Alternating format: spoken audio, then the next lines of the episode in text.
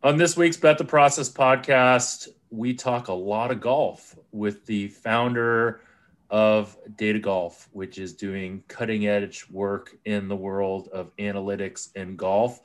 And we have the preeminent golf better in the world, my partner, Rufus Peabody, on actually giving negative EV picks as always. So, with that, let's start the process.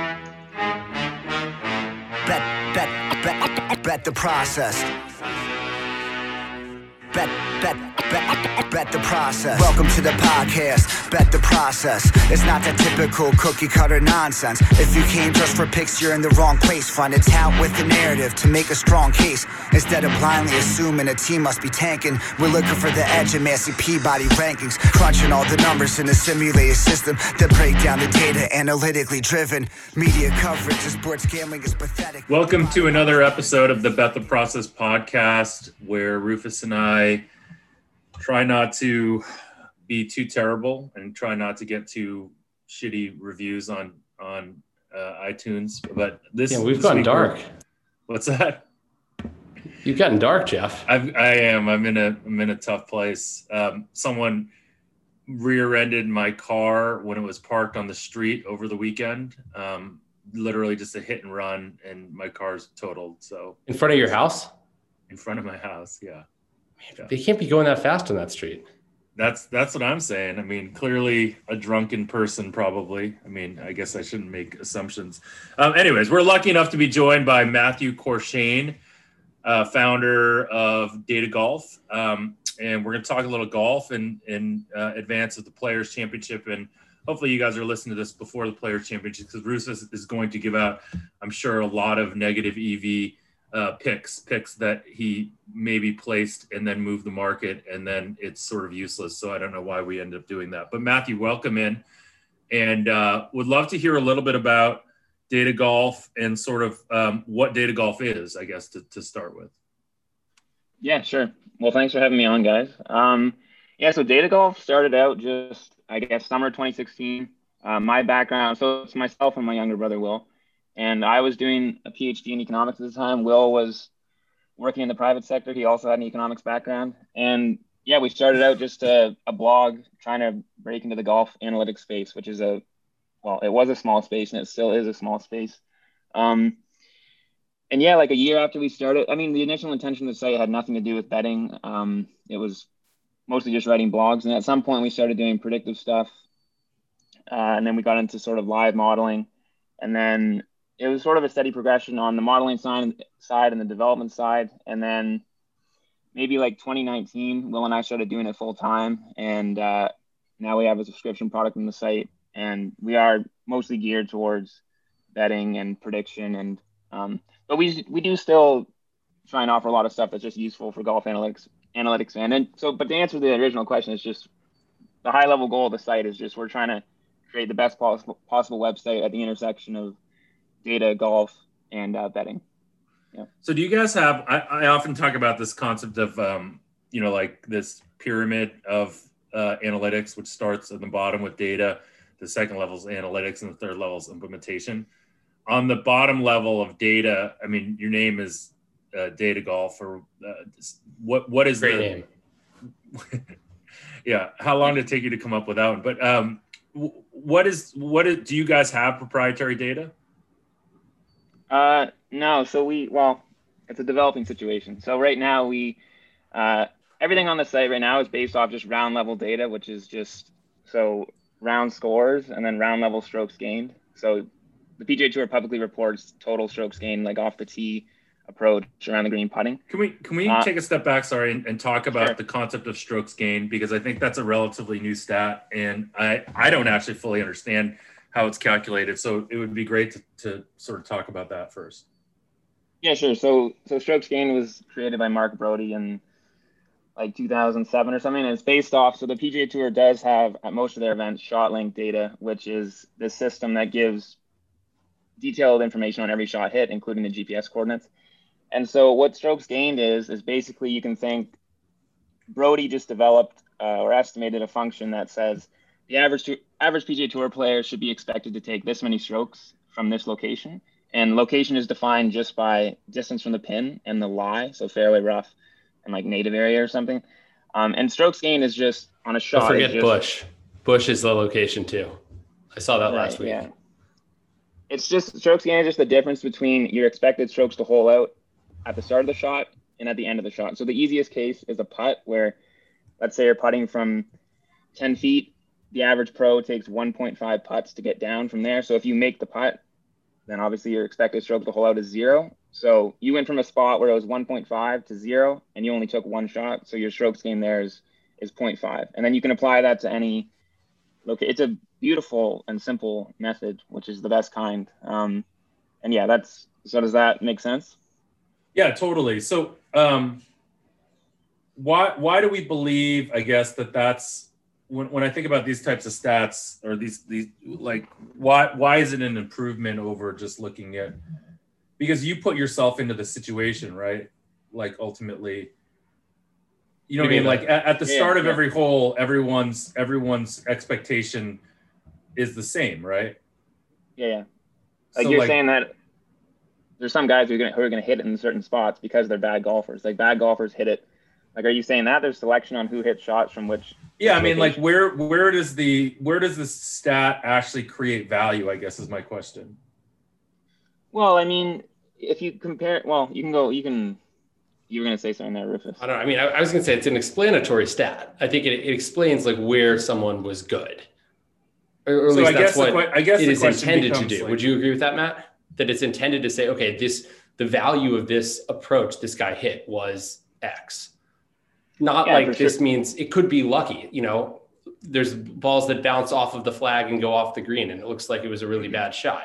And then there's like Jordan Spieth holing out all the time, um, which looks like he's yeah. a great well, player. So, so I guess I guess the question is: Are certain types of strokes gained um, more predictive than others? I guess that's that's the key to this, right?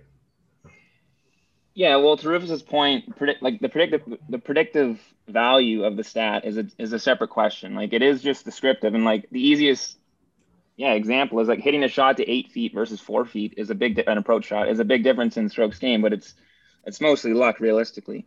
Um, but yeah, there are. I mean, off the tee stuff is more predictive than approach around the green. I mean, to your original point, why is it better than old stats? I mean, part of the reason the part of the reason strokes gained is good is simply because it's relative to the field average. If you took some of the old stats like greens and regulation, putts per green, and you just normalize them to be relative to the field on a given day, then they would be a lot better. And you could do that. But strokes gained is still adding, like it has flaws for sure, but it's adding a lot of value on the older stats, I think. I want to I want to ask you a question, Matt. If you had to choose between either getting the old stats, which are driving distance, driving accuracy, greens and regulation, scrambling, putts per round, putts per green regulation. Let's say just those, and sand saves if you want, um, or just getting the new stats: strokes gained off the tee, approach around the green, strokes gained putting.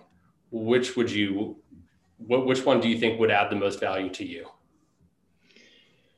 I mean, right now we don't even use. We only use driving distance and driving accuracy of the the old stats you were talking about. So we don't even use, and that's mostly out of like negligence. Not really. It's not an active choice we made. I mean, I don't know. I I think the strokes gained stuff. It's probably more useful. I mean, I think the older stuff could be useful for course fit. Um, I mean, one thing is that in golf, it's honestly incredibly difficult to even improve upon a model that just uses. Maybe not incredibly difficult, but it's hard to improve upon a model just using scores when you're trying to incorporate the strokes gain data, because it's only at a subset of PGA Tour events, it makes it's tricky. And um, yeah, I don't know. I the GIR, GIR and stuff like that. I don't really know what you use that for. If you have, I don't know. It provides different information than the strokes gain stuff, but. So, so I like in, in general, the like what we try to do is try to find areas where a golfer has you know underperformed their true ability or overperformed their true ability so the question i guess is like you say it's really difficult to to beat um, a model with just based on score that there's i mean relatively speaking obviously we can do better than that but but yeah, it gets you like almost all the way there and so how much i guess like over the course of a season how much are players benefiting or um, or being hurt by by luck would you like would you say yeah, I don't know. I mean, this is something I'm just sort of actively looking into. Like, I mean, I guess to Jeff's earlier question about the data, we are just now getting access to shot level data, like officially from the PGA Tour. Um, so we're sort of trying to start using that. It's a, I mean, it's a long process, just for whatever reason. But um, I don't know, honestly, because that's the thing. Like, if you sure, there's there's a lot of stuff in golf that's not predictive, but if we know that we have to use a, a big sample of data to predict golfer performance, then all this luck should, in theory, roughly cancel out. I mean, that's not exactly true, and maybe I mean I've been starting to think lately that yeah, we don't our model's not short term enough, and so if we could get rid of some of this luck, then you can you can weight recent rounds more heavily when you get rid of the luck because there's more there's more signal there. So that could be part of it too. Is a good example of that sort of maybe Jordan Spieth the last few rounds where I mean I, I was watching a little bit on like Saturday was it Saturday where he went really low and and it's you know he hold he had a hole in one um, then he holed out from a bunker. Then he like had like a 35 foot putt. It was just like those types of things where you know obvious like where those things are hard to repeat although jordan Spieth has made a career of doing those things it seems like. But um, are those the kind of things you're talking about where like maybe his round if you look at just his score it looks like he played great but overall he got really and he did play well but he got really fortunate in some areas yeah like i think holdouts are the easiest example to look at where it's clearly if Spieth hits his tee shot to an inch versus in the hole, that's a difference of a full shot. His strokes gained is a shot higher because of that, and we can agree it's completely luck. Um, at least on an approach shot. I do think with Spieth, the one thing is it's luck when a shot goes in from 30 yards. But if you if you like if you're good around the green, you scare the hole a bit more often, and there's more chances for you to get lucky. But um, but yeah, no, it's good. We've actually started doing that where we subtract off a stroke for every hole out that a player made. So Spieth, we just had a minute mini players blog this week where we we, we looked at like the biggest adjustment we're making to, to a player skill level because of the holeouts that they've had recently is Spieth. It's still only like 0.08 strokes to his baseline skill, but uh, yeah, it's driven by he holed out twice at last week and a couple times at Pebble. Um, Does that include like bunker shots, or like, so? Where's the the spot where you're doing that? Because you have plenty of times where you have a shot that's from yeah. the fairway, right? It's defined as the fairway, but it's essentially a, a, a putt or something a guy's trying to hole out. Um, and, it's, and and out of the bunker, I mean, a guy like Patrick Reed seems like you know every bunker shot is scaring the hole, and versus like a Corey Conners where you're like, please just put it somewhere close to the hole and don't hit it in the water. Yeah, I agree, and that's why I think for Reed, he probably will going forward hole out more than Conners because he hits. Well, he will because he hits more good shots, but yeah, no, we like we basically right now it's just arbitrary. We just say any shot over like 80 feet, we're gonna just penalize the guy's stroke for making that, which actually could be a bit harsh. Maybe we should only be penalizing like 0.9 strokes or something, because like you said, it's not completely luck, but I think it's close to one stroke should be the penalty. And technically, then you should be giving well.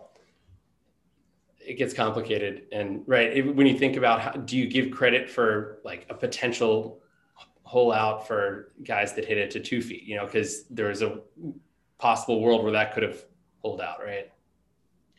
Yeah, well, we probably don't want to get into this too much, but I think I think I think the key to predictiveness in in golf using the shot level data lies around the fact that things get super nonlinear when you get near the hole. Like once you hit it, if you hit it to 10 feet versus eight feet, that's a big difference in stroke gain. If you hit it to 30 feet versus 32 feet, it's kind of it's irrelevant. Not irrelevant, but it's you get these huge, these small differences in skill start mattering, uh, or not, sorry, not differences in skill. Small differences in where the shot ends up matter a lot when you're near the hole, and they don't matter a lot when you're away from the hole. And I think there's something to be had there in terms of predictiveness. So, what do you think then about the statistic, the proximity statistic? You know, you see that like average proximity to the hole. Do you think that's because that that basically says how you know how far are you away from the pin on each approach shot? Um, it's not something I use personally, but but if if we sort of assume that the difference between being you know zero feet from the hole and 10 well essentially misses are linear rather than nonlinear then wouldn't someone with a better proximity be a better player uh, on approach um yeah i think so i mean i don't know much about like other than the fact that proximity is flawed for like weird reasons like some of the shots that count for it don't make sense but and it doesn't take into account distance. But um, Yeah, I'm not. I'm not sure exactly what you mean. Like, I. I think you, yeah. I think you're right about that, and not taking into account distance and stuff, and like like a par five. Someone's go, going at a par five and two, you know, and they put it in the maybe intentionally put it in like the front green side bunker or something like that. Well, maybe that gets a bad proximity number, but if he had laid up to 100 yards and then put it to 10 feet, that gets you know a better number. Yeah, and actually, someone emailed me, uh, just a writer, a writer who was looking into this, emailed me asking why Cantlay, Patrick Cantlay, is so he has such good approach strokes gain numbers, but his proximity numbers are crap. And he was thinking he had two hypo- like his first hypothesis was just okay, maybe Cantlay goes for the greens more, and so he's hitting shots in further distances. But that wasn't that's not what was going on. All it was was just courses differ like massively in proximity. Like there's some courses where it's everybody's hitting it hitting it to 20 feet, and then others where it's 50. So like to the point earlier, if you just normalize proximity by tournament round, like it'll be a lot better. And that actually got all the way there for Cantlay. Like he is good relative to the field, just not he plays high proximity courses, so that's why he seems bad in the ranking. Yeah. Okay, so let's let's kind of go back to this because I, I think you guys were getting onto something, and then it sounded like you guys were like not wanting to talk about your secret proprietary approach to things. Um, what which which parts of the game tend to be more predictive? I guess is the question because ultimately when you're creating a model or you're using data, you're trying to find inefficiencies in the market, i.e., things that your model can, you know, ways that your model can predict things that the the average eye wouldn't. So if if we talk about the most basic thing that everyone has, it's what it's their score, right? Like how is a player been doing on based on their score, and you know obviously the strokes gain piece it, it, it, at the end of the day the, the score is the score right? Like you know i mean? Like it's it's it's the strokes gain doesn't so you you have to actually like partition off pieces of strokes gained for it to be a useful stat right? Like you guys talked about strokes gained putting or strokes gained driving or whatnot. So which pieces of it are more predictive and how do you guys incorporate like which pieces of that do you actually incorporate into your model building that you think gives you an advantage? Yeah, I mean, I don't know how much of an advantage it's giving us, but like we're trying to incorporate the fact that uh, off the tee, so like distance and it's intuitive. So distance is something that's more predictable. Like off the tee, strokes gain is mostly driven by how far you're hitting it. That was one of Broadie's big insights when he came out with the strokes gain stuff. Is distance is being closer to the hole is ultimately what matters most in golf, not necessarily whether you're in the fairway or rough.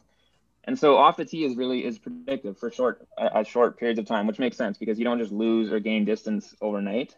Um, whereas a pro, like putting performance is really, and again, people anybody who plays golf would agree with this. Like it's it's really high variance, varies a lot day to day.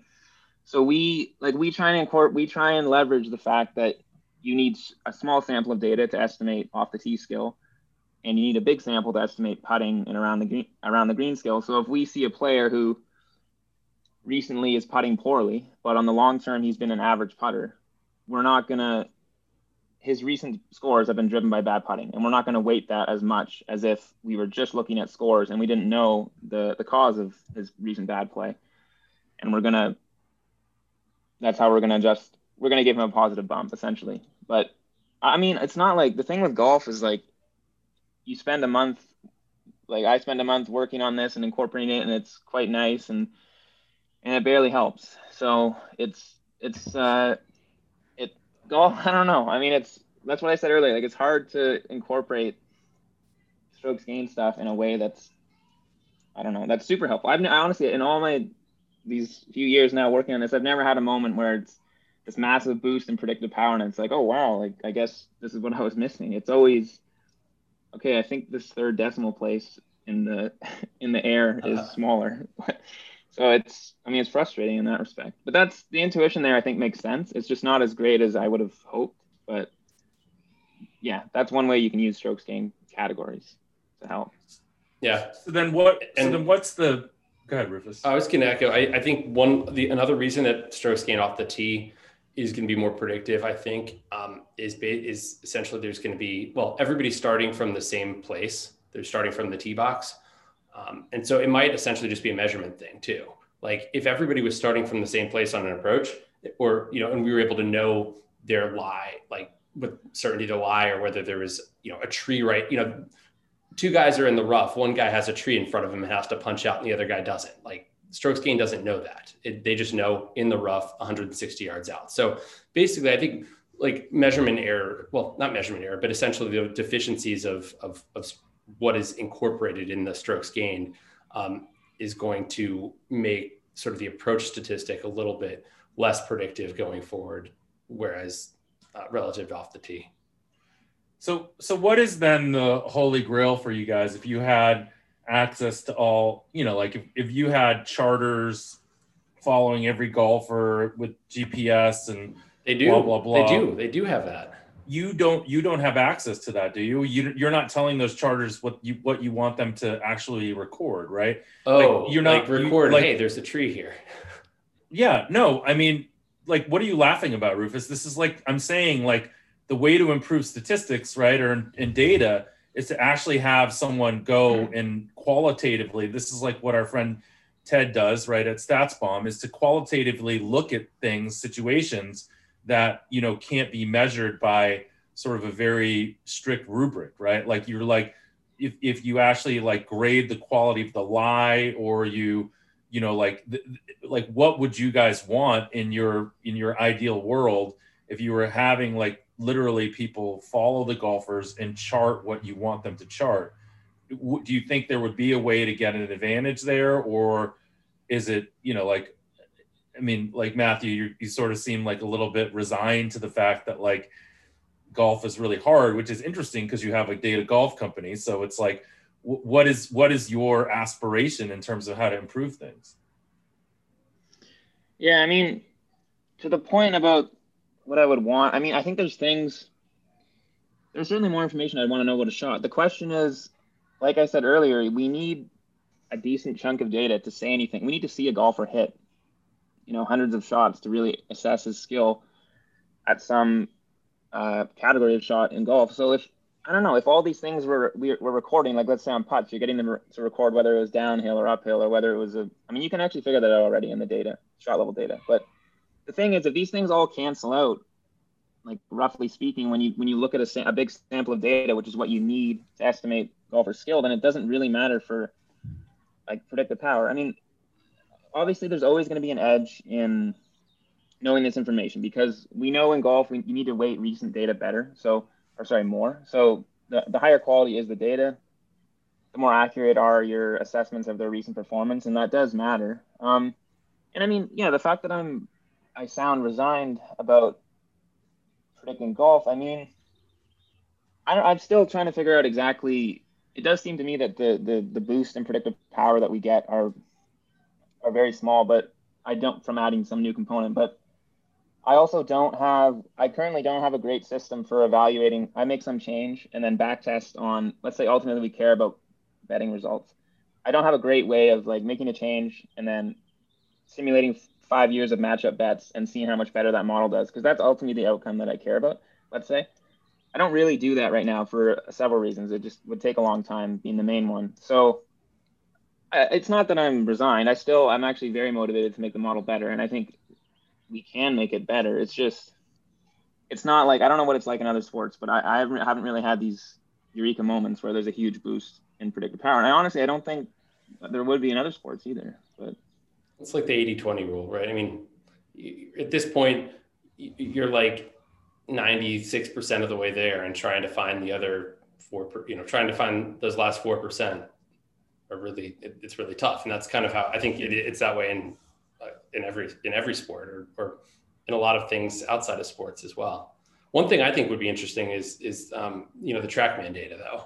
So basically like the PGA releases some of that stuff um, and I think maybe now with the partnership with AWS, and I don't know, I'm, I'm, hoping at some point maybe that that'll be more available like at a shot level, but um, with, without errors. Because when I've I've looked into that, so for example, you can see a guy's like spin rate or you know average ball speed or you know um, apex height for tee shots.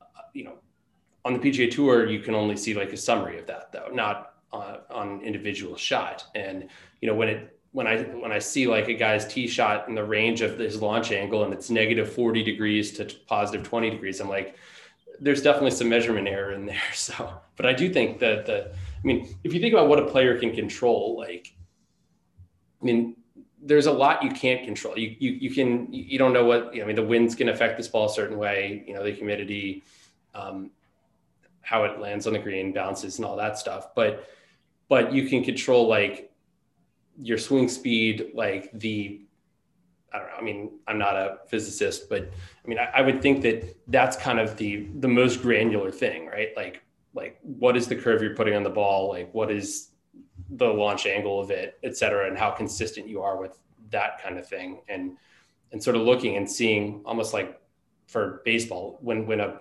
pitcher is when pitcher's velocity is dropped in recent starts, it's an indication generally that um, maybe he's battling an injury or something, but he's probably likely to underperform. And similarly, if you see some guy, you know, a golfer isn't hitting the ball as, as hard or his spin rate's less or something, if, if you sort of, sort of see changes, maybe they could be the precursor of bad performance rather than um, like reacting to the bad performance. Yeah. yeah I mean, I, I kind of go back to this and, and, and, and it's interesting. Like you, again, like if everyone has the same data, right? Like it's not like and everyone has like similar skill sets and similar approaches, right? Like you have an econ degree, Rufus has an econ degree, whatever, right? Like um yeah. what what I guess like what I guess like I wonder and I think about, right? Ultimately, I, I want to go back to the same idea and the same concept. And I think Rufus, you were getting at something interesting, which is you know the trackman data, which is you know spin rate, launch angle, all that kind of stuff that may be like more predictive um and uh, but ultimately what you're trying to do is find like where your scores where your actual score is lying right? Like where it's where it's not telling the whole story. So like what are some some things that you guys have seen? Like you've talked about one thing as as putting or holing out like somewhat being random right? Like that so that's an area where a score may you know maybe lying or maybe not telling the whole story. What are some other areas that you guys have found that the score w- would isn't telling the the whole story like you know like i mean quote unquote like there's just concepts of getting lucky right um you know probably like a drive being inches away from going into the you know trap or going into something but ending up fine. like what what are some of those situations that you guys have seen system, systematically that um, create inefficiencies i don't know if they create inefficiencies but i mean think about kevin na um, kevin na's what, what, did he have a 21 or 19 or whatever it was on um, it was in the houston open? Back in 2010 or 2011 i mean I basically sort of I, I, I think sort of those extreme scores can bias things, and, and like Justin Rose with the nine on um, on the third hole in round four last week, and I think that's one example. So another example you guys are saying is is just like individual blowups on holes, right? Like not necessarily like uh, really over. So okay, that that's. I mean, Rose hit three balls in the water, so I mean penalties is uh, but I, I don't think all penalties are created equal either. I will say like um, a penalty for like the ball moving. I mean, when you see sort of these ticky tack penalties, the one like Mackenzie Hughes had one a few weeks back where he grounded the club behind the ball and it moved. It was deemed to have moved a little bit, and he got assessed a one stroke penalty. Like I don't think. I mean, unless you're Patrick Reed, like you know, Patrick Reed is the outlier there of guys that like do those types of things a lot, and I mean, it probably helps his game a ton. Um, getting away with it most of the time. But uh, but I mean, I, I, don't think that's predictive, right? I, would I would be I, I want to if I find out about that, I want to subtract that stroke for predictive purposes.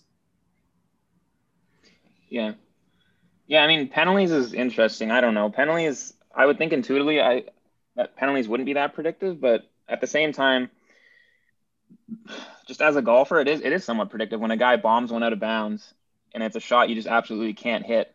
There is a, in some sense, there is a big signal there because that's like for Spieth.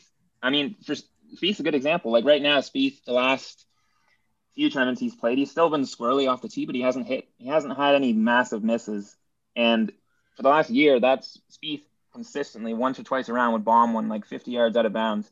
And I don't know, that does actually provide a, provide a strong signal. So penalty strokes are a bit weird in that respect. But I agree on the there's definitely something there with the uh, like guys three putting from three feet or just making big scores in general. I think we don't adjust for that or anything right now, but I think there's something to that for sure. I mean, I think what's interesting is that penalties, like if you have a penalty stroke, I mean, obviously out of bounds is different than water too, but but it it tells you something about your dispersion. I think that's what we really want to know. How how like basically what is this guy's miss? How big is the miss? But the problem is in the data, you don't know where the guy's aiming. You know, he could be on this approach aiming to the middle of the green, or he could be aiming at the pin. We don't get that data. And so I think if we had that data and we are able to know, I mean, maybe like if you got that off the range in practice or you know something like that like you could have like i think knowing a, a player's dispersion would be really important and especially for course fit too um, where there's courses where you can miss big and there's courses where you can't. Yeah. I think this stuff sounds good in theory. Like certainly i agree like it's it's nice in some sense to think oh like forget about scores. Like scores is just this like thing that we see it's the product of a player's skills let's just focus in on players skills and if we measure those accurately, then we'll be able to better predict score because that's what determines score. I think that's that's it's nice thinking, but I don't think it it can maybe add value to scores. It's just there's so many things that go into a golfer's score that are like somewhat untangible and are hard to pick up in the data. I would worry that you would get somewhat it's like yeah, like you would agree like the more granular granular your model is, the more opportunity there is for it to get way off. Yep. And for so like maybe if I mean it could add value if you use this in conjunction with scores and everything we already use. But it's swing speed is a good one. I like that. Like if you see a guy, it'd be interesting. Like it'd be interesting to have numbers on a guy's range session and try and make adjustments off that. But that's like, I mean, who knows what a player is doing on the range? Like, I mean, somebody told me who had like that actually from TrackMan data, they um, players hit the ball harder on the range than they do on the course, which was really surprising to me because when you see them on the range, it looks like they're just kind of relaxing and warming up. But I mean, but generally they'll hit the ball like their eight iron on the range is going to be hit harder with more swing speed than on the course. I mean, maybe that's just because they're trying to f- figure out what their limitations are. I guess they have the they have the nuclear one and then their stock one. Well, I mean, I, I mean, just you guys to your point of Uh, we all of us who play golf, like you're probably not doing your most accurate shot when you're swinging as hard as you can, right? I mean, like the the idea of like you know going yeah. easy a little bit does make sense, right? On the course, like to try to like ra- rather than trying to hit it. So again, like this, I, I'm like kind of fascinated because like you guys are probably two of the most preeminent golf like modelers in the world, right? Market and, influencers. What's that? We're influencers of the market. Regard, irregardless of whether you're influencers or what we call you, right? And I don't know if you guys are just being cagey or what, but like it doesn't. You're not getting me very excited about the opportunities to create more predictive, you know, to get bigger edges in golf based on data or approaches. Like you're just kind of like are spitballing. Like what are the okay. things that like go ahead. Well, Jeff, I, I, a lot of where the edges are are going to be figuring out like a player's fit for a particular course, or okay. and obviously, and a player if he's if he's hot or cold, right? I mean, basically his deviations from his baseline skill that might have some predictive value. But I think, I mean, course fit is is I think big. Like, I mean, for example, this week maybe we'll talk about let's talk about the players a little bit. Like the players is a course that has a lot of variance. Um, and it's a course in general where and uh, matt tell me if you, you, disagree with any of this but but where overall um, i guess a player's skill is generally a little bit less important meaning that a better player like a player that's a stroke better than another player may only be like 0.98 strokes better um, than the player on this particular course.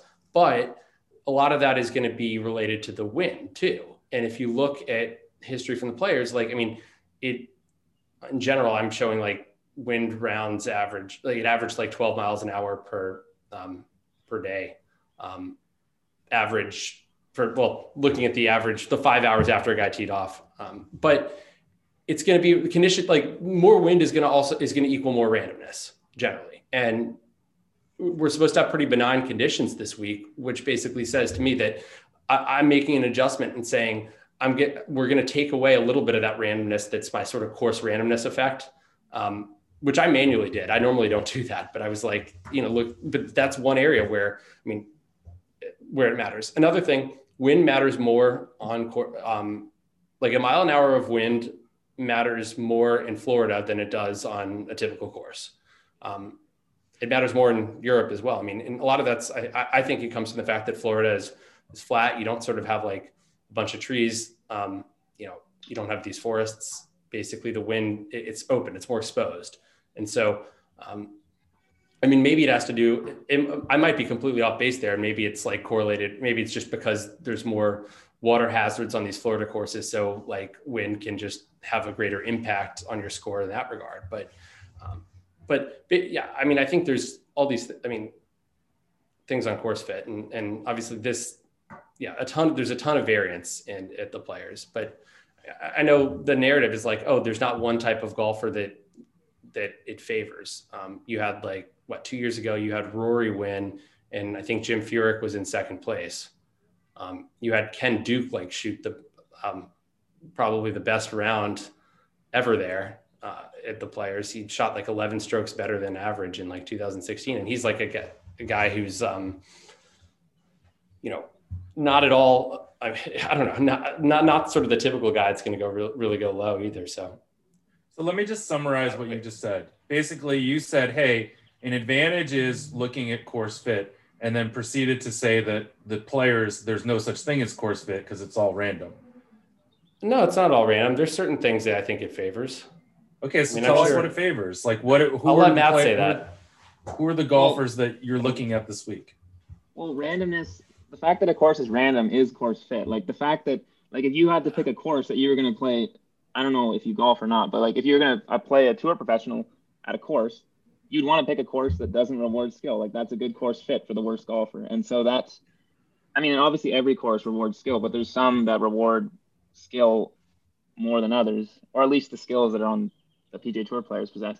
So yeah, good course fit at like at a high level at, at Sawgrass, which is this week's course. Um, we're generally betting on worst golfers this week, and all the pretty much yeah all the all the top 15 players in our whatever baseline rankings are getting negative adjustments to their skill levels this week just because Sawgrass it doesn't reward uh, distance as much as the normal course. It rewards accuracy more, but accuracy tends to be a skill possessed by like not the top golfers. I mean, they, they are accurate, but it's typically like mid to top tier guys are are more accurate. So that results sort of in a compression of the, the skill distribution too. And then, yeah, just the other, other than accuracy, every skill is rewarded less at Sawgrass, which is a, a course fit thing.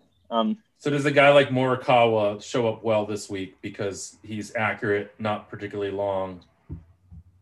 Yeah, I don't have him that. I, I, don't have him that high actually. I mean, I have him forty six to one, which seems, yeah. What yeah, about well, you, I mean, Matthew?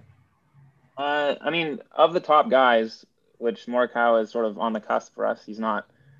I know he just won, but he's sort of on the periphery of the top. He's get, he's he's getting a positive adjustment this week for course fit, which is, uh, yeah, of the top of our top like 15 guys, it's him and and Webb Simpson who are the only guys getting uh, positive bumps, and that makes sense. They're both accurate guys.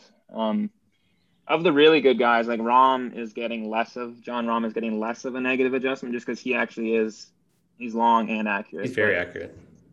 Yeah, which is rare for a big guy, but um But you yeah. guys, I mean, do you like Ryan Moore as much as I do? I mean, it's funny. I mean, I had him highlighted for this. Yeah, I mean, our model likes him. I personally probably wouldn't bet my house on him because I don't even I didn't even know he he hasn't done anything he lately. But so I'm not sure I believe the adjustments he's getting, but um, yeah, we like him. Yeah, I mean, I wouldn't bet my house on anything, especially like I mean, you don't I, actually I have a you don't you don't whole portfolio of big long shots here. I mean, like you, I think I took Rufus, Bo Hoag at eight hundred to you, one. Rufus, you rent a house, right? So how could you bet a house? Well, I could bet one of the houses I own that that, that I'm renting out. but then where would the renters live? You're right. That's a good question. That's why I don't do it. Um, okay, so who? All right, so let's just get into this this tournament then? What like beyond Ryan Moore and and Rahm? who are some other interesting, you know, I don't know if I need to ask you about specific guys, but um, you know, like if if you think about one of the things that I've learned um, from uh, doing this podcast, which is good that I've actually learned something, is this idea of recency in golf. You know, almost a counter to uh, some of the other sports where recency tends to create um, inefficiency, meaning like people overweight recency too much. In golf, recency is a, is a really big driver, really predictive, right? Like that's one of the areas that you guys believe. So like in a Ryan Moore situation, right? Like I don't even know if he's played, right? To you guys' point, like I haven't heard his name in, in a while. Um, who are some of the players that you guys are looking at from a recent standpoint that are that are interesting that you think have value? I mean, we talked about we talked about Spieth, right? Spieth has been playing really well this entire um, you know season so far, right? Like at least recently, he's been he's been in the mix in in many of these many of these tournaments. Um, Morikawa certainly. I, I, I don't know if you guys heard the narrative or like about his putting and and his his chipping. Like he's you got lessons from from whatever Mark O'Meara or whomever, and and that's why he putted so well. Um, you know, at uh, where where was that? I don't remember now. It's concession. Like, uh, yeah, concession. Um, who are some guys that you guys are looking at from a recency standpoint? I mean, I think the market is, yeah, Matt. Uh, I was to say in general, like we're we we we're probably less on recent form than the market, and even amongst like sharps, we definitely uh, are more on long term form, and it's something I'm like working on right now. I'm not sure if we we might be too long term, but uh, anyway, related to that, we actually like Conners a lot this week, which is uh, and so Corey Conners he played well last week, which is like it's super rare for a player who's not a top guy to have a really good week, and then for us to not for us to show value on him the next week is pretty rare. Part of that is because Conners is a good fit this week. Like we were talking earlier, he's an accurate player. Um, I'm not really sure. I think even even last week we we liked Conners, so we were high on him to begin with. But uh, he's a guy we like. I don't really know because he can't putt. yeah, I was on. Yeah, I liked him too last week. You like Conners this week, Rufus? What do you make him? Um, I don't. I, I make him eighty-two to one. So I mean, just looking around, it looks like FanDuel has or had a 90 to 1 out there, but generally the market is around like, let's see, 66, 65. Like market is generally in the 60s to 80s on him. Pinnacle is 55 to 1. So what about um, guys, your your SCH guys that you love so much a couple weeks ago, oh, Scheffler and Schauffele and Schauffele. Schauffele and Scheffler. You asked me for two. Yeah, you asked, Jeff asked me for some golf picks. So I just said anybody that's name starts with SCH um, for that week. That, was at the Sega out. Genesis. It didn't work out so well. Yeah. Um, I don't like, I mean, I make Schauffele 25 to one. I guess the, be- the best market price is 24 to one out there. So I'm not like low on him. And Scheffler, I make him 50 to one. And I guess the best market price looks like it's 50 to one at DraftKings. So no value there really. But I do like Rahm. What do you price Rahm at? Um, I I had him at um, like pl- like plus fifteen sixty, um, and then I made some adjustments after the weather and all that, and I now have him at plus fourteen ninety. And he he's I have him as the favorite. So normally I would have normally I have the favorite a lot higher than plus 1490. And to Matt's point, that's why randomness does matter. The fact that there is more variance here does bring more golfers in, and it means I'm not going to be as high on the on the on the best golfers. Has Rahm been playing? Yeah, not that well for him, but he has been. I mean, and he apparently hates um, this course. Hates so, it? Yeah, he said that. Well, I mean, there's something to be said for but him hating this course. This is a course where well, what's interesting. I mean, this is a course. I'm like, should I say this or not say this? Um, you do a podcast, Rufus. Say it. No. Okay. No this one... is. I mean, this is a course where course history just doesn't really matter much. Got it. It really like like course fit matters, but course history, like how a, a guy overperforming or underperforming there in the past, like it's it's at the extreme end of it not mattering.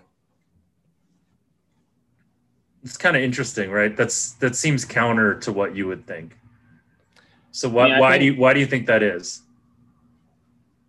I think part of that is because, I mean, honestly, I think this is like super interesting. It's not actually, I don't think it's too relevant for predicting stuff, so I'll just say it anyway. I think the re- the thing with the players is if you're if you're eligible, you play in the players. So there's no at some courses, the fact that a player keeps playing it gives you information about how they feel about the course. Because like the fact that I'm going out of my way to play this event in Florida, um, I'm, I'm putting that on my schedule. If it's a mid-tier event, there's information in that, and I think that tells you that the, the player likes the course. Whereas the player the the players championship and the majors, if you're eligible, you play in it. So I think that's partly why, at least, I mean, it depends how we're talking about course history, but normally rounds played is pretty predictive at a course.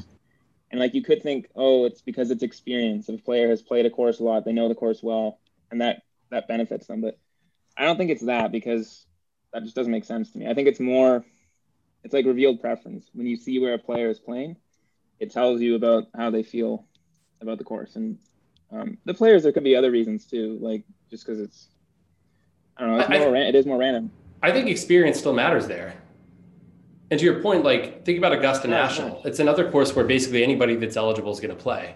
But that's an extreme that, that that that's at the other extreme of like course history really matters. Like experience matters a good amount too.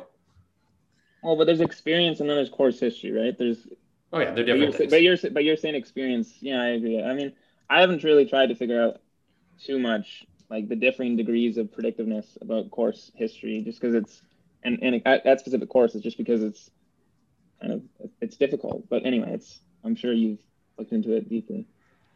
It's It's difficult. There's not there's much some data. strange things. Like for whatever reason, course history matters a lot less in Florida than it does elsewhere on tour. Yeah, I don't know if I I don't know if I believe that, but I mean, that's like Rufus. this this when is you're- this is like this is like a one in ten thousand or more chance that it's random though. So well, there's a lot of states. There's- the it's US. true, there are. How many? yeah, but Um, not many that play that. it's like it's like Europeans at Bay Hill, right? So let's let's go back.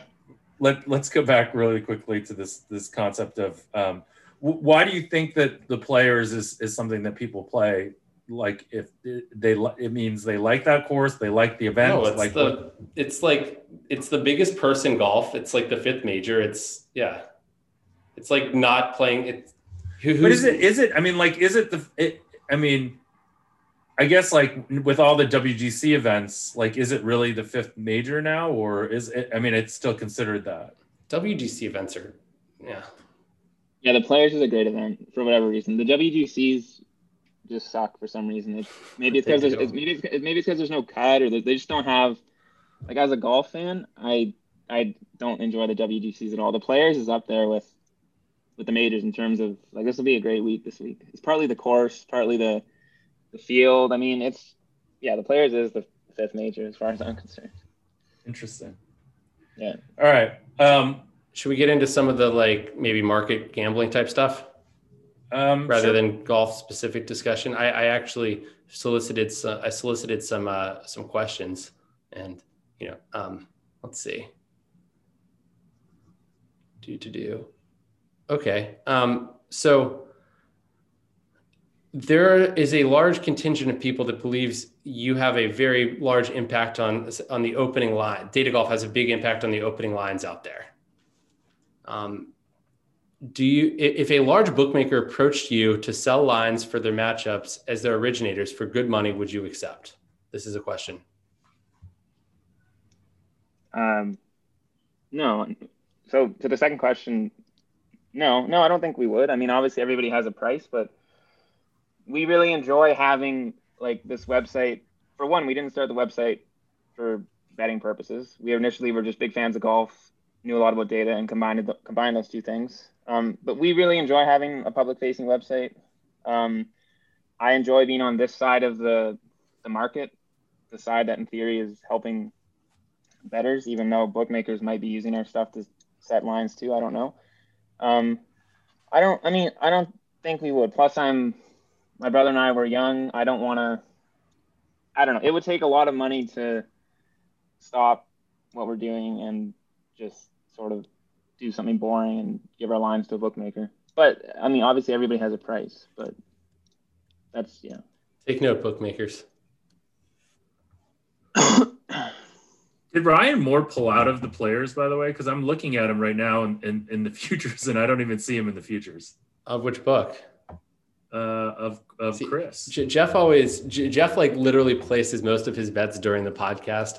Basically, anything that's talked about, Jeff places the bet before the podcast airs. Rufus, that would be illegal. So I would never do that. And I don't it would be illegal. Yeah, you, you, can't you can't bet legally. You're not allowed to bet while you're recording a podcast. Everybody knows that. Section two, number nine in the U.S. legal code. Um, I'm looking Matt's at in Canada, Ryan. so he can. What's that? I said Matt's in Canada, so he could. Okay, Rufus, do you want to ask him a few more of these questions? Yeah, and obviously, Jeff, you chime in. Um, do you think? I guess the real question is: Do you do you do you do you think that um, you do have a big impact on the opening lines, Matthew? I mean, I don't think we're impacting literally the opening line. I think that for whatever reason, at least let's say in okay, so I mean for for week longs and outright stuff, it does seem like somehow even before we because we don't post our stuff until at least for the outright stuff, books have posted, and then we we post our stuff. And and lately, yeah, they have been super in line with our stuff, and I'm not really sure how it's even possible because at least most weeks we have reasonable. You could go to our website and look at our some of our pages and get a good assessment of our general skill, baseline skill for each golfer. But each week there's like course fit stuff, course history. I don't know. There's course specific adjustments. So like it shouldn't be that in line, but lately it has kind of been in line. Um, this week, not so much. For matchups, we don't impact like the opening lines of like the actual openers for Pinnacle are always quite a bit different than ours. I mean, I think if you actually looked at the, the odds data, you would see this. Um, we certainly impact like okay, so Pinnacle will open like this week, and yeah, whatever, and their limits are probably low, and we'll yeah, we'll impact or I don't know if it's us, but lines will move toward. Well, I'm just saying lines will move towards our odds initially, and and then when Chris comes out on Tuesday and when the limits go up, sure they do they can move away. And honestly, I haven't systematically looked. I did systematically look at things the last two years, but this year I don't know. It seems to me that closing lines are more in line with our stuff than in the past. But anyway, we do. I think we influence the market a reasonable amount. I'm not really sure. I don't really have anything to compare it to. And plus, I think everybody overestimates how much they influence the market. That's like a every well, gambler. I think the consensus, the consensus in the gambling world is you guys underestimate how much you impact the market. But someone, um, someone mentioned that um, basically it seems like Penny Penny might will open Pinnacle will open without you know, and you guys will show value, and someone will be popping it for a hundred dollars and basically put everything in line with your numbers, and then and then so it's essentially early on.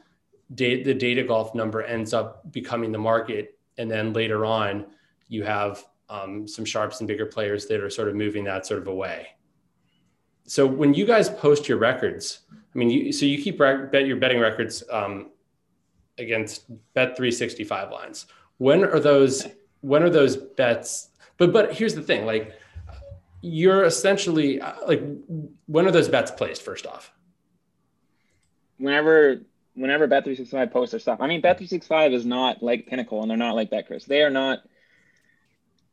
I mean, I don't think they're they're not influenced by anything, and it's that's probably because it's their business model, probably. And people think, and they're not. We we pay we place our bets there or whatever, record our bets when those lines come out. Um, and I don't think there's much influence going on between us and their odds. I don't think we're not. We're definitely. If you're trying to get at whether or not we're betting against odds that have already incorporated yeah. stuff and then they're moving away. I honestly don't think that is happening that much for the outright markets. It might be now because like now it's getting a bit worrisome to the point where we don't show. There's weeks where we literally show no value in the outright market, which is once you start tweaking players' skill levels, you realize that it doesn't take much to get value on a golfer in an outright market. And so that's obviously there's something kind of fishy going on there. But like I said, this week there's a lot of discrepancies, so it's not always like that. Um, and yeah, related to this is people underestimate. I know people think Bet365's lines are horrible, but I don't know if you if you look at I've looked at how they compare to other books, and I think all matchup markets are actually relatively pretty efficient. But well, they have those stupid tie like three way tournament matchup markets, so it's like impossible to find value just because it take a lot more juice. Where, where ties right. ties are a separate round, category. Tournament matchups, yeah, but round matchups they don't, and uh, yeah, there is a lot of vig, and but matchup markets are unique. Like they books get to choose which players to offer, so you can have a crap or maybe not so great model, and or not even have a model. I don't know, and still price matchups okay. I, I don't know. I worry about matchups. Like I don't know. I can't imagine we're doing anything wrong, really. Like I don't know why a model would need to be different for matchups. Like our philosophy has always just been we're trying to model scores, and then right. from, from scores you get everything you want. But yeah, I don't know matchups, especially round matchups. There can be weird things like guys who are not going to make the cut, or guys who are near the lead, or these things might matter more than skill, and we try and account for them, but it's tricky. So, I mean, you're so first off, like, I mean, your business model. Well, you sell. I mean, you have a subscription service, um, which sells things.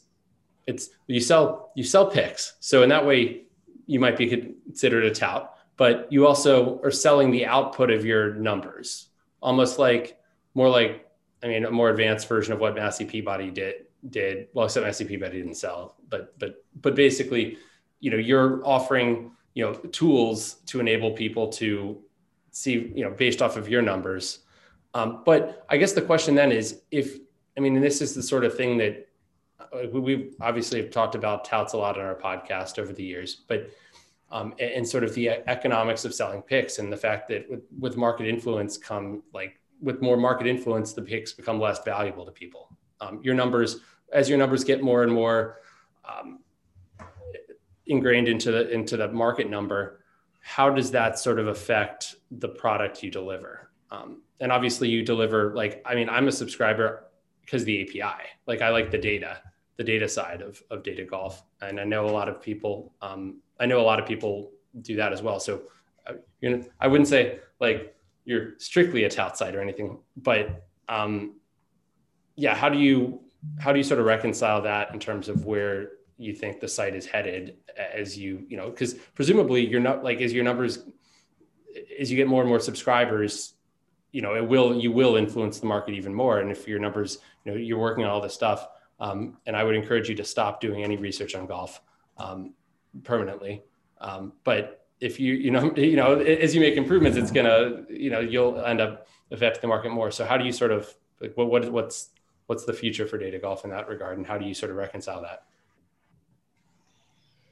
Yeah i mean first off i'm i don't mind being called a calling our site a tout site. I'm whatever i'm fine with that. Um but i don't know. I mean i think we're still i don't think we're yeah it's not like there's just picks on our site. You get to see uh, like first and foremost, I think it's just a super high quality website that people get a lot of enjoyment from. And you're not necessarily, if sure, if you're purely like there for financial reasons and um, you just want to get these picks at a value, then sure, as we get more subscribers and more market influence, that is going to become more problematic. I think it's also useful for, for people to see, like, we're not just emailing out picks. We're obviously we're not, we don't do that, but we're, um, we're showing you how the sausage is made pretty much exactly. So somebody can come in and look at our model and add, like we're giving a really good baseline is sometimes how I think about it. And they can come in and add like, like honestly myself, like I think our picks are pretty much, our, our odds for a week are set on Sunday. But as someone who watches a lot of golf, like I think I could add value to our model for sure, making manual tweaks and stuff like that. And going forward, we are trying to formally allow people to do that with some new tools on the site that are going to allow people to make some adjustments to some inputs and then re-simulate the tournament and it'll give them basically their personal odds screen that has the probabilities that would come out of their model um, but we're going to try and do it in a way that's actually useful for the user like because most custom products it just spits out garbage for the users because it's really hard to make a custom product that's actually good because if you're not not a technical person it's hard to uh, it's hard to build a model in a smart way. But I don't know. To your point, like I, sure. We I, honestly we never get complaints from people about them not being able to find value or we whatever the ceiling is in terms of how many subscribers we can hold. Um, before there's just too many there and it's affecting the market too much. I don't know. We haven't we haven't hit that yet. But like, what do you think about the fact that people know Pinnacle is sharp, for example, and yet every book is not in line with Pinnacle? Like, I know this is there's that's based off business models, but my, my point is just there can be sharp, there is sharp lines out there all the time. It's Pinnacle, and yet not every line gets back into Pinnacle into the uh, down to Pinnacle's closing line. Like there's, I don't know. It's not like the market's a big place. It's there's it's global. There's value to be had, and maybe what I'm saying is naive and stupid. It probably is, but that's sort of one one uh, thing that comes to mind. I don't know. I mean, Rufus, you're asking him to solve the existential question of basically how to make money as a no. I mean, this is like the classic question. Like it, you like how many times do people ask you, "Oh, I have this great analytics system for betting X sport." how do I make money off of it? And they want to like start a company to do that. And, you know, like it's, it's not easy. And I, and, and, you, you know, the best way to make money off of it is to go bet it yourself.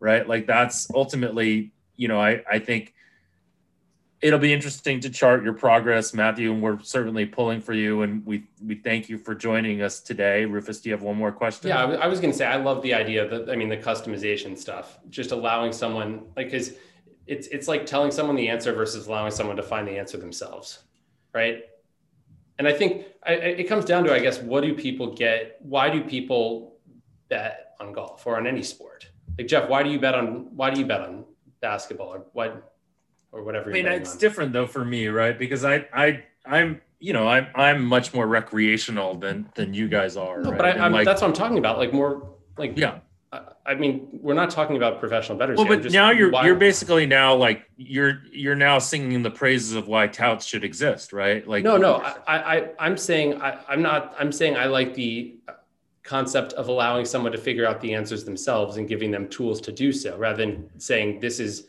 this is the well, well, this is our number. It's saying like oh, you know, you can put in your own numbers and run a simulation, which that, I mean, I love yeah, that. Rufus, I love that. You, this is, of course you like it, but you're not the typical sports fan, right? The typical sports fan wants to be spoon fed information. They don't want to actually have to do work to get that, to that information. Right. I want data golf to have a, the, the product that allows people to run their own simulations, but just not have any of their data golf numbers up there so that people have to do it all themselves because you want I mean, people to, to make mistakes. I, I want the market to be as inefficient as possible, Jeff. Yeah. Right. Okay. So I, am um, obviously biased observer here. Matthew, thanks so much for joining us. Uh, super interesting work you guys are doing. Wish you the best of luck going forward. Um, and any any last thoughts on the players, guys, for for those people who've managed to get through this entire podcast? I think people. I think people are going to want a few picks here, right? Even though I hate giving out picks, but like do it. Matt, Matt, what are the what are what are you what are the who are the players that you guys' model has the biggest discrepancy with relative to the market? I mean, it's a sad list of players. Like, yeah, so yeah. Ryan Moore is the, is the is the biggest discrepancy. Like, yeah, guys like Adam Long. I mean, Conners is a good Corey Conners. A, he's not a super long shot, and he's. I know we already mentioned him, but he's someone that I actually look at and think, yeah, that's uh, that's actually a reasonable like it, the data supports it and my personal opinion support it. Um yeah there's not too many other noteworthy. Brendon Todd too actually i like todd. Um so i i i like ryan moore. I mean i, I like Rahm outright at 16 to 1 or better i guess. I was able to get a 17 to 1 there's a well nah, there was a 17 to 1 out there. I'm not sure it exists anymore um, if you can get 90 to 1 or greater on Billy Horschel, the local Floridian, um, I like that. But yeah, I, I like hate, a bunch I hate of, listening to that dude talk. He just never stops talking. It's like, well, have you seen Matthew Wolff? That guy really never stops talking. Okay. Um, oh, Kevin Kisner. Surprisingly, I actually am quite high on him. Um, I, I make him 113 to 1, which I consider quite high relative to the market right now. Um, if we go down to the sort of bottom Um, like Lucas Glover, I make 265 to one. There's like 300s out there available on him. Rory Sabbatini, who I seem to like every week, I make him 193 to one. There's 300 to ones on him. Um, and another guy I seem to like all the time, Sebastian Munoz. Looks like there are 200 somethings out there. Um, and I make him 184 to one. So, oh, and one more, I guess. I'll give a European out. Um, Shane Lowry. Um, I make him 164 to one, and there are some 200s out there and higher. Nice. Uh, any any interesting fades, guys that you think are high that that you think will bomb? Like, is this not a good course for Bryson to try to like do his 700 yard drives? I'm anti Adam Scott for some reason, and I don't actually know why. I mean, I make him 179 to one. I make Carlos Ortiz slightly more likely to win. Um, I normally, I mean, he's a guy that you wouldn't say is a bad fit. It might just be recent recency. I haven't actually dug into it. How about you, Matthew? Any any any uh, fades? I mean, I don't think we've ever been as far off market as we are as we are with Spieth, like on anybody, uh, as we are with Spieth right now, which I don't feel great about, and that's being driven mostly by the market is really uh, piling onto his 2021 form a lot. Plus, we have Spieth as a bad fit here, and he has a bad history. Um, so we're like really like we have him at. I mean, this is why a bookmaker probably wouldn't want to use our odds because we have we have Spieth at uh, 228 to one or seven to one. I usually deal with probabilities, but yeah, 227 European odds, and the market's at 31. but that's not a true. I mean, that's a one way, one sided market. You can't I, bet I against Spieth there. That's, I mean, I make okay, Spieth like 110 to one, and I think I'm and I'm higher. But I actually show value on Spieth on some matchups, which kind of like bothers me a little bit. Like I don't. yeah. To the degree to the to the degree that we're influencing uh, matchup markets, I think that makes sense. I mean, we are low on even. I agree. Obviously, your point about it being a one-way market is relevant, but yeah, the even in matchups, we're pretty low on Spieth. So I'm a bit worried about it because I actually do think he's back. So that was a question I was to ask and forgot to ask it about Spieth and how, I mean, limitations of prediction essentially, and, and how you, a guy that was elite and sort of fell down and became a mediocre golfer and then a mediocre professional golfer and and starts to get it back. Like are you you know how it, it's a hard thing to it's a hard thing to know how to model right? Yeah for sure. Yeah i think it's always bothered me that super long-term data is not really in our model. Like the fact that Spieth played really well from 2015 to 2017 is not really affecting our predictions for him right now which is seems stupid but it's hard to I mean, this is why it's uh, yeah, it's it's useful when you can make a lot of manual tweaks and stuff because I think there are things for Spieth that I would do that probably wouldn't be good for everybody else, but uh, might be something that would work with Spieth. But yeah, it's tricky for sure. That's why this is so hard. All right, I think that's a wrap, guys. Thanks so much for joining us, Matthew. Uh, Rufus, thanks for joining us also. Um, I don't even know where you are. It's wonderful wallpaper, though. Oh, it's it's a place called WeWork. All right. We'll see you guys in uh, a couple weeks or next week, depending on how motivated we are. Good luck in the players. All the numbers in the simulated system that break down the data analytically driven. Media coverage of sports gambling is pathetic. The bottom line is watered down. It seems like they don't get it. Puppet teaser, but the engine's running off unleaded.